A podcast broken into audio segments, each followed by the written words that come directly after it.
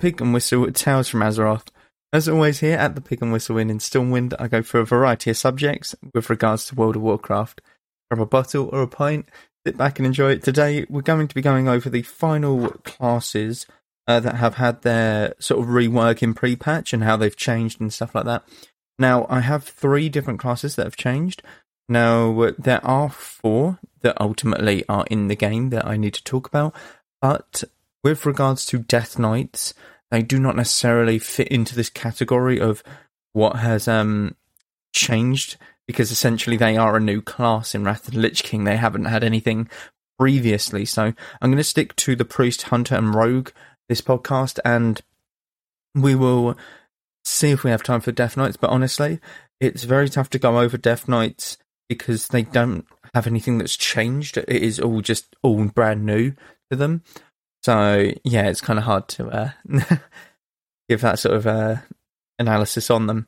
But as always, we will start off with the weekly news for retail. So the world bosses for this week are Mortanis, Morgoth, Morgeth, and no, it's Morgoth. No, Morgoth is from Lord of the Rings, and I've been watching the Rings of Power. So yeah, Morgeth and Antros. Mortanis and uh, Castle Nathria are the fated raids and world bosses for this week. So make sure that you get your items from that raid, you get your anima from the other world bosses and stuff like that. The event for this week is World Quest bonus event, so you get extra rep for completing certain reputations. So if you want to do, say, Proudmoore Admiralty rep, which is one that I wish to do, uh, then you are more than welcome to do that as it will give additional reputation for this week. Rule for this week is Deep 6. It is a 6v6, I believe. Yep. And it is uh, very much. No, is it the deep? Okay, no, no. It's um not a 6v6. No, it is a 6v6. I'm being absolutely stupid. It is just a 6v6 in normal standard battlegrounds, such as Warsong Gulch or Temple of Hot Mogu, or Kotmogu, sorry, stuff like that. So very simple, very fun. What you do in that battleground matters a lot, so definitely don't slack. The mythic affixes for this week are Spiteful, Necrotic, Tyrannical, and Shrouded. Spiteful, when you kill a enemy, a new mob appears. They hit very hard and they will fixate on someone. Make sure you're just pushing them away, killing them. They'll slowly die off themselves, but don't get near them. Necrotic is also a very annoying one for tanks. Make sure you're helping your tank kite. Make sure you're helping remove these stacks by slowing the mobs, CCing them, anything that you can do to help out your healer and tank. Tanks especially be aware of this and look to kite. And obviously we have Tyrannical, which is the weekly affix, uh, the every other week affix, I should say. Tyrannical is the bosses and the minions that they spawn have additional HP and deal more damage. So bring a more sort of boss orientated build to dungeons. And Shrouded is our final affix. It's seasonal affix, and this is where Nathrezim are hiding within uh, mobs within the dungeon. Kill the Nathrezim, and you get a stat boost for it. Very simple, but very, very nice. The uh, history, what we're going to look at today, is going to be Every Man for Himself. So Every Man for Himself is the human racial, and uh, essentially it never uh, existed until Wrath the Lich King. It was a very late racial to be added. Uh, the the racial that humans did have uh, in replace of this is perception, and what perception did was it basically just gave you a stealth detection increase for 20 seconds. It was a buff, very simple, but every man for himself was much more powerful. So in patch 3.0 in 2008, it was added. And then it got a small change a year later. Disconnecting while rooted will no longer sometimes trigger this ability. Seems very weird. Seems like a very uh, weird bug to have. But essentially, what every man for himself did is it, it was a PvP trinket. It acted as a PvP trinket, so you had an extra trinket slot for humans, which was a very, very powerful and it was on sort of, you know, uh, what do you call it? It was in line with orc racials where like they had a 25% stun reduction durability and stuff like that. So it was very much on par with horde racials as well. In Cataclysm, it got its first change. Its cooldown is increased to three minutes, up from two minutes, which is a bit annoying. And then it got a small change back a few months later. It went back down to two minutes. They reverted that previous change. A new visual effect was added. I would assume that of um, putting it on in par with uh, PvP trinkets so that you noticed that it was used.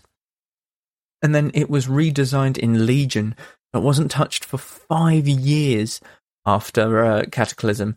So it was redesigned, and every man for himself can no longer be active during crowd control effects, uh, is not able to break. So it was redesigned in order to only work against stuns and no other CC.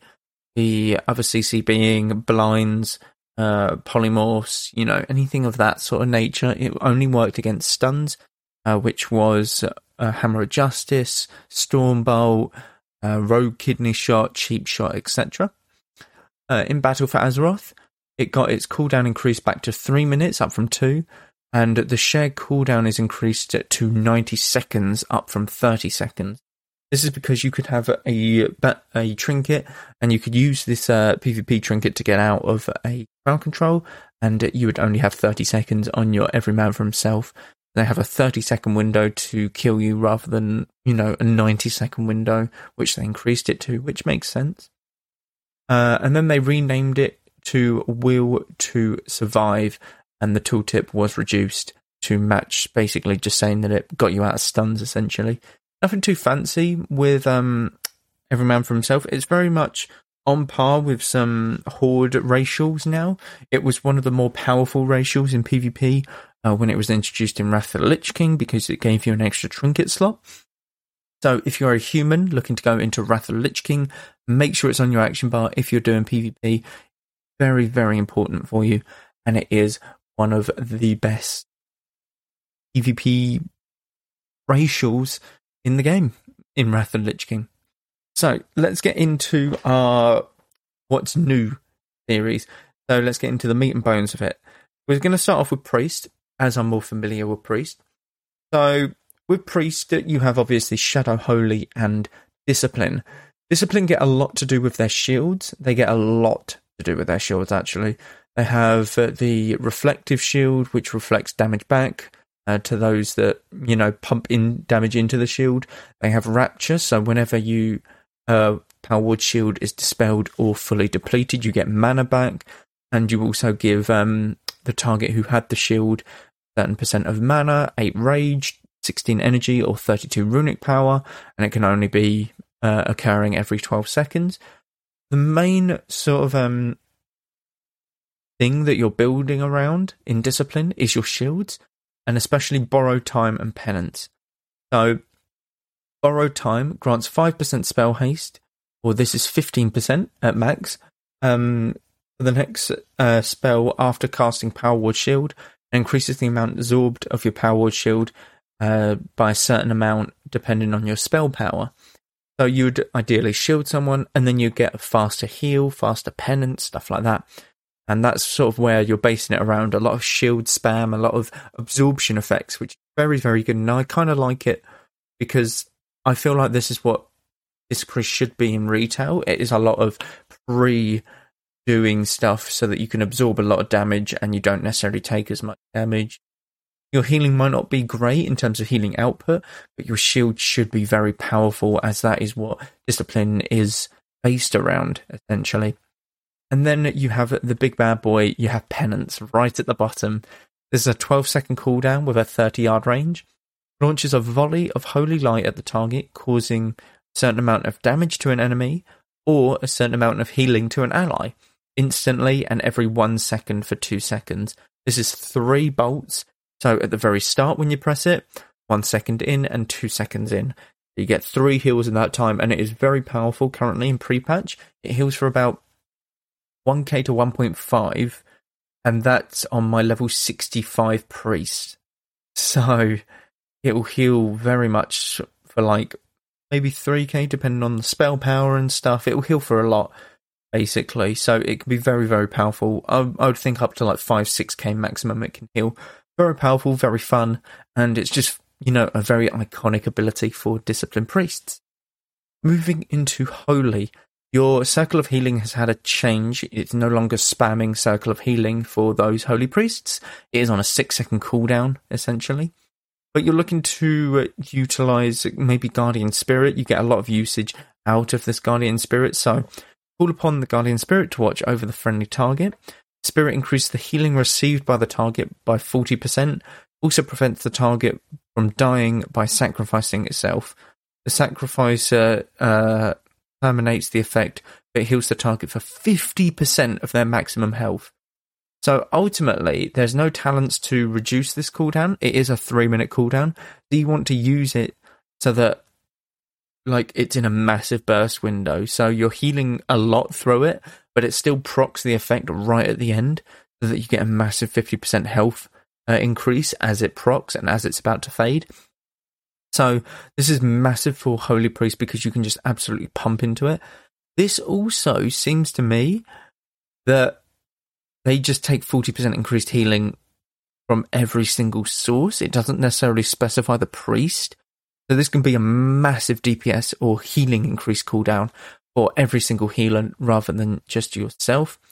There isn't much else that has changed for uh, healing priests apart from you know, a couple things such as Desperate Prayer is now at the top of the uh, tree rather than Holy Nova, as Holy Nova is now baseline.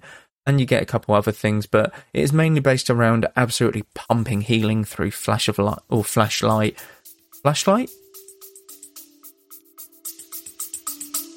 Let's take a quick break. Ever thought modern video games should be more interesting? At the Gaming Blender, we take randomized genres, mechanics, and make a new game every episode. I've added permadeath. We have a survival game of a hardcore simulation, which could be House Flipper, and with the permadeath of XCOM. Then that all has to be an action adventure. Yes. Oh dear. Yes. And sometimes it doesn't quite work. And you you have a construction off over the course of the of the A narrative. construction of the way the way we can do this is that we ditch your idea entirely. Entirely. Check out the Gaming Blender on all your favorite podcast platforms now.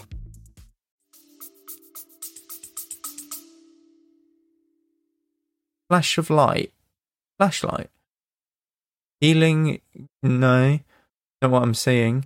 I'm I'm completely lost. It is flashlight. You got flash of light for um paladins. It's flash heal. There we go. I got there in the end. Holy shit. So yeah, it's looking to pump a lot of heals with your flash heal.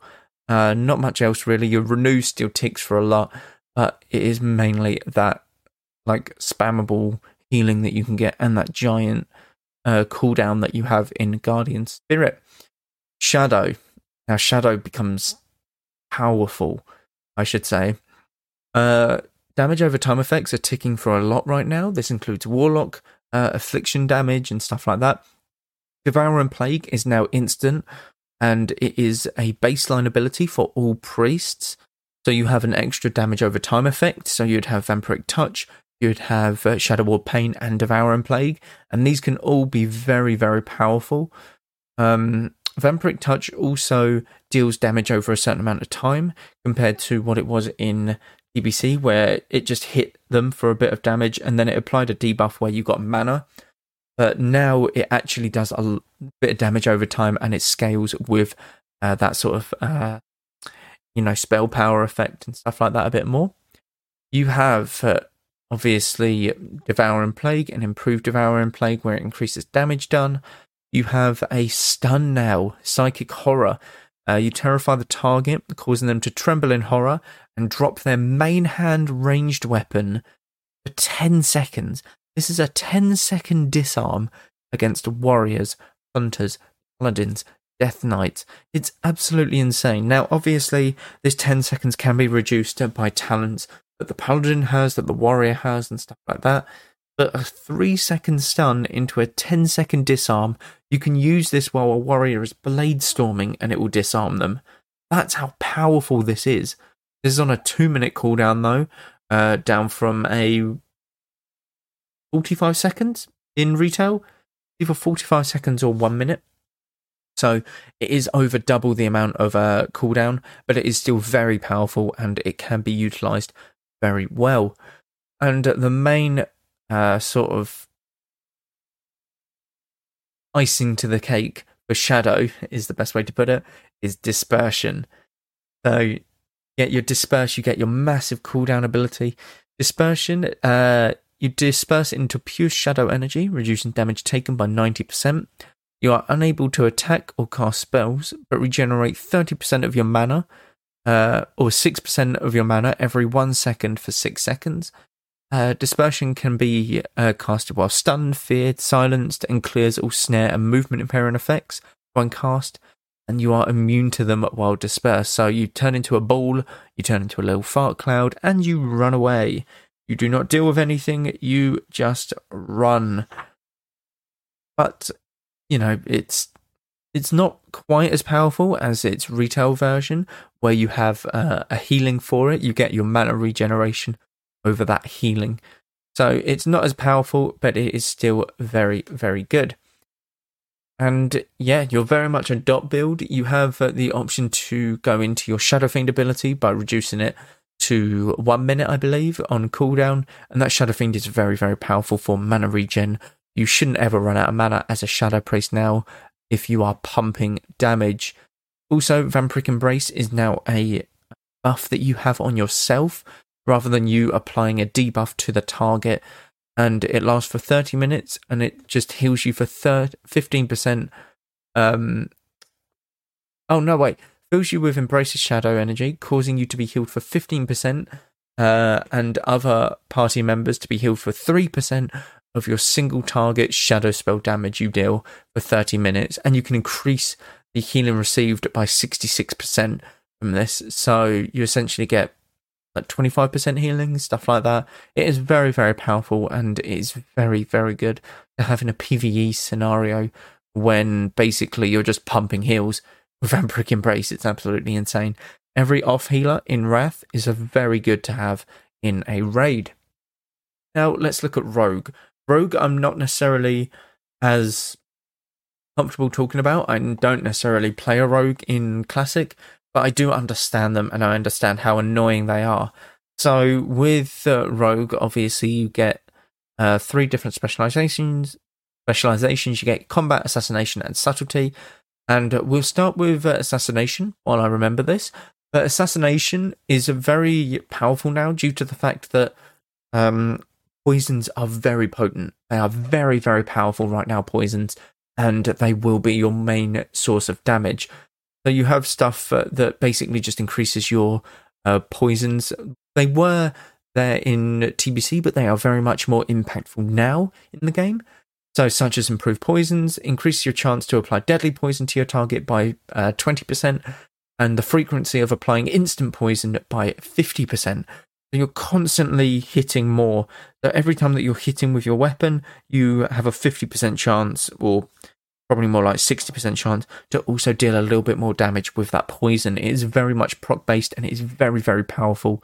Now, you have Overkill, where you get more regeneration from your energy after uh, while stealthed and 20 seconds after breaking your stealth, you get 30% additional energy regen. You have uh, your hunger for blood. It isn't great. It isn't like a, oh my god, this is absolutely insane, but it is what is it is what is at the end of the assassination talent tree. It enrages you, increasing all damage caused by 5%. Requires a bleed effect to be active on the target though. So essentially, you want to put Rupture or Garrote up, and you want to use your Enrage just for an extra 5% damage increase. It's very, very good. And overall, over a PvE sort of a time, you know, like a raid boss, this will be very potent and you will see that 5% damage increase. You have Master Poisoner. Increase your critical hit chance of all attacks made um, against any target you have poisoned by 3%. It reduces the duration of all poison effects applied to you and gives your venom a 100% chance to not consume a deadly poison. So essentially, you can keep your poisons up while using your Envenom. This was a very big drawback to assassination in TBC. You wanted your uh, poisons up but Envenom basically took them off of the target, and you wouldn't have that, which isn't very good, uh, essentially. You have focused attacks as well. Your melee critical strike, uh, critical strikes have a 33% chance to give you two energy. So this goes up to 100. So if you're constantly critting, you're getting a lot more energy, and this is a regen uh, of energy, which is very, very nice to have. Moving on to combat. You have a couple of things, but this is more of the toe to toe sort of style that you want to go. But ultimately, there's only one that is going to be fun to use, and that is Killing Spree. Killing Spree is very unique in terms of how it is used, but step through the shadows from enemy to enemy within 10 yards, attacking an enemy every 0.5 seconds uh, with both weapons until five assaults have been made. It increases all damage done by 20% for the duration. You can hit the same target multiple times, cannot hit invisible or stealth targets, which makes sense. Um, I believe the first iteration of this, you could heal yourself. You could hit stealth targets. It was very uh, wonky. But by the way, I mean kill yourself by if someone had their back to a cliff, you TP'd behind them and fell off the cliff. So you could mess this up and people could outplay you by positioning themselves well, but it's not fun. that was not fun to use, I can imagine. Uh, falling off of the edge of the world or something when you use this ability. Now, moving on to subtlety. Subtlety is very powerful in PvP. You get Honor Among Thieves. This is very good. So, when anyone in your group critically hits with a damage or healing spell, you have a 100% chance to gain a combo point on your current target. This effect cannot occur more than every second. This didn't have a cooldown when it was first released, I believe. So, ultimately, what you're looking at is stacking five rogues uh, in Honor Among Thieves, and they would all, if you're in a raid group, the potential to get crits is very high. So you're po- constantly getting combo points. You didn't even have to spam like combo point generators. You could just eviscerate, eviscerate, eviscerate, eviscerate, that kind of thing. It was kind of busted. I will say that. You have Shadow Dance. This is what makes and breaks subtlety. This is what it all revolves around. Enter the Shadow Dance for six seconds, allowing you to use Sap, Garrote, Ambush, Cheap Shot, Premeditation, Pickpocket, Disarm Trap, regardless of being stealthed. This is where rogues shine because a lot of their power comes from their stealth abilities. Cheap Shot, they get an opener on you. Ambush, very powerful damage ability. You know, premeditation is also very good. It gives you two combo points but it's more the cheap shot, the garrote, the sap. This is how powerful it is. It is on a one minute cooldown, and it is what makes and breaks Subtlety because of how powerful their stealth abilities are. And this is what makes them in uh, PvP essentially the fact that they can cheap shot someone when not in stealth. Because I'm pretty sure cheap shot and kidney shot do not diminish return themselves at the moment in Wrath of Lich King. I believe that is um, very much uh, specific based. So it only uh, diminishing returns um, kidney shot itself. The kidney shot only DR's kidney shot. Cheap shot only. No, cheap shot I believe is classed as a stun. So a warrior charging would DR cheap shot and stuff like that. But kidney shot on its own is very much um, on its own separate diminishing return. So it's very powerful, and it's if you see a subtlety rogue, be very afraid of them at max level. That's all I can say in PvP anyway. For hunters, now hunters, in my opinion, are very. They're in a sad place at the moment with TBC. They were at the very top of the ladder in terms of damage. They ruined everyone. They wrecked everyone. But since pre-patch, they've kind of gone to the bottom of the barrel, which is very sad. I expect for them to return to the top um, at endgame Wrath of the Lich King uh, when they hit level 80 because they get stuff like kill shot which is their execute they get a lot of uh, unique abilities and unique tools but at the moment they're kind of bottom of the barrel and it's sad to see because i like hunter as a fantasy class. It's very cool. But for um hunters you don't necessarily want to go into beast mastery anymore. You're more looking at survival and marksman survival is very good. This is when it gets its uh, time to shine essentially. But we'll obviously start with the Beast Mastery um, tree. So you get Kindred Spirits, which is a straight up 20% damage increase to uh, your pet, and uh, your pet's movement speed is also increased by 10%. So 20% increased damage to your pet, very good, but it is very much pet management you have to do for Beast Mastery, which is fine. I can understand that because some people like to micromanage their pet, and it's very fun. It is a very unique playstyle, and if this is for you, this is for you, essentially. Beast Mastery isn't bad, by the way. I do want to say that it is still very decent, and uh, it's just survival has had no love whatsoever in classic and uh, TBC. So it's very nice to see it get what it deserves, essentially. The bottom talent at the end of Beast Mastery is uh, Beast Mastery. it's that's the talent name. You master the art of beast training, teaching you the ability to tame exotic beasts uh, and increase the amount of total uh, pet skill points by four. So you get four extra talent points for your pet, and you get to tame exotic beasts. These exotic beasts include such or such beasts such as corehounds, um, stuff from like Encourage, the bugs, them kind of things, stuff that you wouldn't usually consider a beast. Um, you'd consider sort of demonic or Garage, you know, something like that, or unknown, that kind of thing. Marksman. Now, Marksman gets silencing shot. It always has done, but now it gets stuff to sort of you know, be with it. It isn't just on its own silencing shot. You wouldn't necessarily go into this for silencing shot in PvE, but you get Chimera shot as your main sort of um, damage ability. So you have Chimera shot. You deal 125% weapon damage, refreshing your current sting on the target and triggering an effect depending on which sting that you have. So, Serpent Sting, you instantly deal 40% of the damage done by your Serpent Sting. Viper Sting instantly restores mana to you equal to 60% of your total amount drained by your Viper Sting. Scorpid Sting attempts to disarm the target for 10 seconds. This effect can only occur uh, every one minute because this is a 10 second cooldown Chimera shot.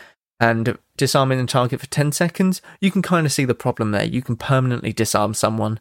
Um, that wouldn't be fun. That would not be fun for any melee, essentially. But you also have readiness. Readiness was moved from the survival tree into the marksman tree, if I'm not mistaken. Uh, when activated, this ability, this ability immediately finishes the cooldown of other hunter abilities, except for Bestial Wrath, which makes sense because Bestial Wrath can give you an immunity for the duration that it is up. So having that would be very, very potent essentially, and it would make your pet very powerful. It would make everything very powerful, and yeah, you're just unstoppable, essentially. Moving on to survival. So, survival gets scattershot. I'm not too sure if scattershot was in marksman. I'm kind of sure that it was. But you also get stuff that is very much, um, you know, very nice in terms of its nature. So you had a lot of stuff that was like sure footed, where it just increased your hit and stuff. It now reduces the amount of, um, or reduces the duration of movement impairing effects by 30%, I believe. You can be more free to run around and kite more. Uh, survival is very much you can kite as a hunter very well while dealing damage at the same time. You have two very, very potent abilities in Black Arrow and Explosive Shot. These two were not in the tree at all, I believe. I'm not too sure what was in the TBC talent tree, but I'm pretty sure it wasn't Black Arrow. So, Black Arrow fires a Black Arrow at the target, increasing all damage done by you to the target by 6% and dealing a certain amount of damage over 15 seconds. Black Arrow shares the cooldown with traps as well. So, you can either CC someone with a trap or you can throw your um, Black Arrow at them and do some more damage, and essentially causing you to do more damage. It's sort of a burst window, essentially. And this leads into Explosive Shot. This is a very potent ability. You fire an explosive charge into the enemy target, dealing a certain amount of range damage um, as fire damage. This charge will also blast the target or, will blast the target every second for additional two seconds. So it is a dot but it is a very quick dot. It's kind of like penance in a way. Uh, it's that sort of um, structure of spell, I guess is the best way to put it.